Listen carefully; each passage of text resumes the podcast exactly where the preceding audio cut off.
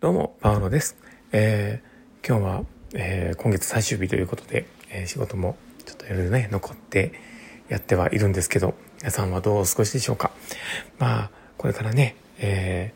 ー、まあ、来月になってくるとだんだんね、寒さも強くなってくると思うので、体を大事にしていただいて、過ごしていただきたいなと思いながら、え今日も、えー、放送の方を始めていこうかなと思っています。えー、パールのマインドブックマーク。この番組は日々生活の中で思ったことや感じたことの中から、聞いているあなたが生き生き楽しく人生をできるエッセンスなる情報を私が勝手に楽しみながらお届けしています。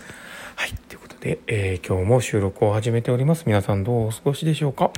え今日はですね、どんな話をしようかというとこなんですけど、えー、リバースメンタリングっていう言葉は知ってるでしょうか？でリバースメンタリングって実はあの結構ね前からいろんな企業からやっているところもあってですね。でなんか年代的には多分ね2000年ぐらいだったと思うんですけど、まあ、それぐらいから導入が始まっていたりしてで P&G とかデルとか、まあ、そういった大きい企業が、えー、採用しているものではあるんですけど何かというとですねで今までのメンタリングって言われてるものは、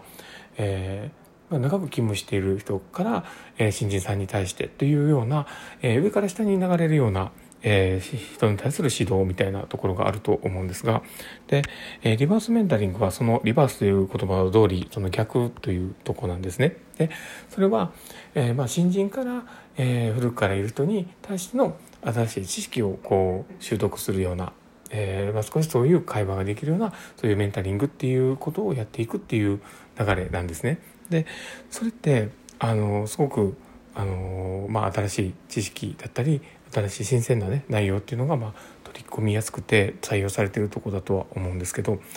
実はでもそういう要素っていうのは自分のセンサーを少し変えるだけで、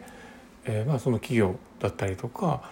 あのそういうね職場の状況っていうところだけではなくて、えー、日々の生活の中でも少しこうあることなのかなと思っていて同じような気づきっていうところで言うとでそれは、えー、例えばまあ訪問看護とかで言えば、えー、まあ利用者さんと、えー、看護師とかでもありえると思うんです。でただまあその看護師さんとしてこう接している時ってどちらかというとあの相手に対して何かをしてあげなくちゃとか何かをあの教えてあげたり気づかせてあげなくちゃみたいな気持ちって結構強くはなるとは思うんですけど、まあ、でも相手に対するセンサーの高さ自体をこう維持することで見えてくるものってやっぱ変わってくると思うんです。でそれは、えー、患者さんだったりその利用者さん、えー、一人一人が今まで頑張って生活を組み立ててきている一人の生活者っていう認識があることでやっぱり変わってくる部分ではあるのかなと思います。ででその中でのやっぱり生きていく中ではあの努力をして一つ一つ乗り越えてきている部分があるっていう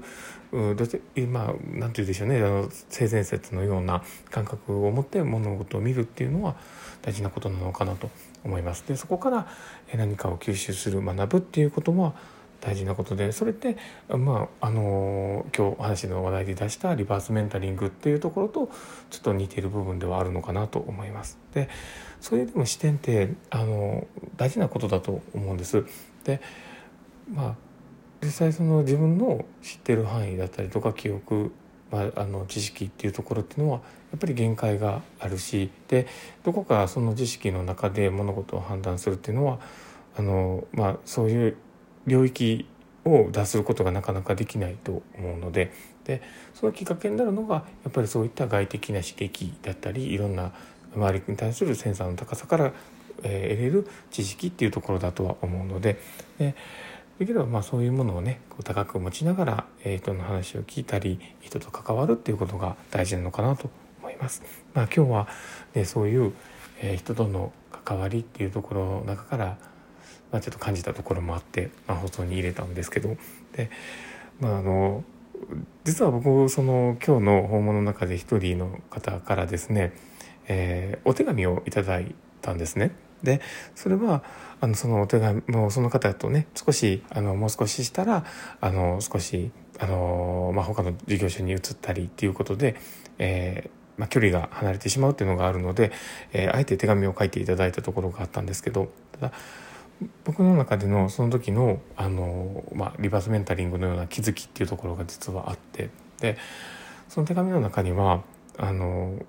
すごく僕のキャラクター的なところが良かっただったりあの励みになった少しこう関係の作っていく中ですごくなんか最初は足りなかったけどなんかうまく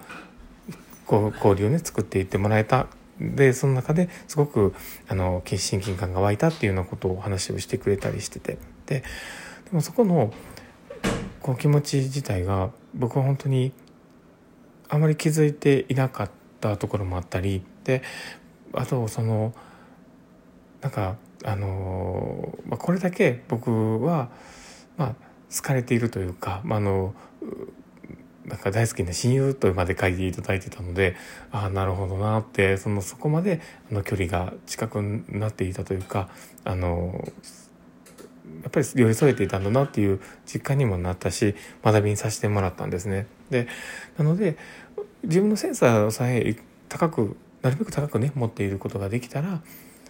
その分気づきだったりねそのリバースメンタリングのように気づきで得れるものみたいなものはすごく多いのかなと思ったりしています。まあそんな感じで、えー、今日の放送はね、終わろうかなと思っているんですけど、実はまだね、仕事職場にいるので早く帰らないと なとは思うんですけど、まあそんな感じで、えー、今日の収録は終わりたいなと思っています。で、この放送を聞いて面白かったな、楽しかったな、気づきがあったなって方がいたらですね、ぜひ、リアクション残していただけたら嬉しいなと思っています。えー、ハートマークだったりね、フェイスマーク、あとネギマークだったりね、あの、いつもあの、ありがとうございます。え、あと、えー、お便りの方もお待ちしています。えー、何か質問とかあれば全然いただけたら、それに基づく放送の方もさせていただきたいなとは思っています。で、あと、あの、ツイッターもやっておりますので、もしよければ、あの、フォローいただけたら嬉しいなと思っています。まあ、そういうな感じでですね、えー、まあ、明日、からね、あの土日お休みになりますので、えー、体調もね、崩さず、えー、ゆっくりお過ごしくださいということで、えー、今日の放送はこれで終わりたいなと思っています。この放送を聞いたあなたがですね、明日も素敵な一日になりますように、というところで、ではまた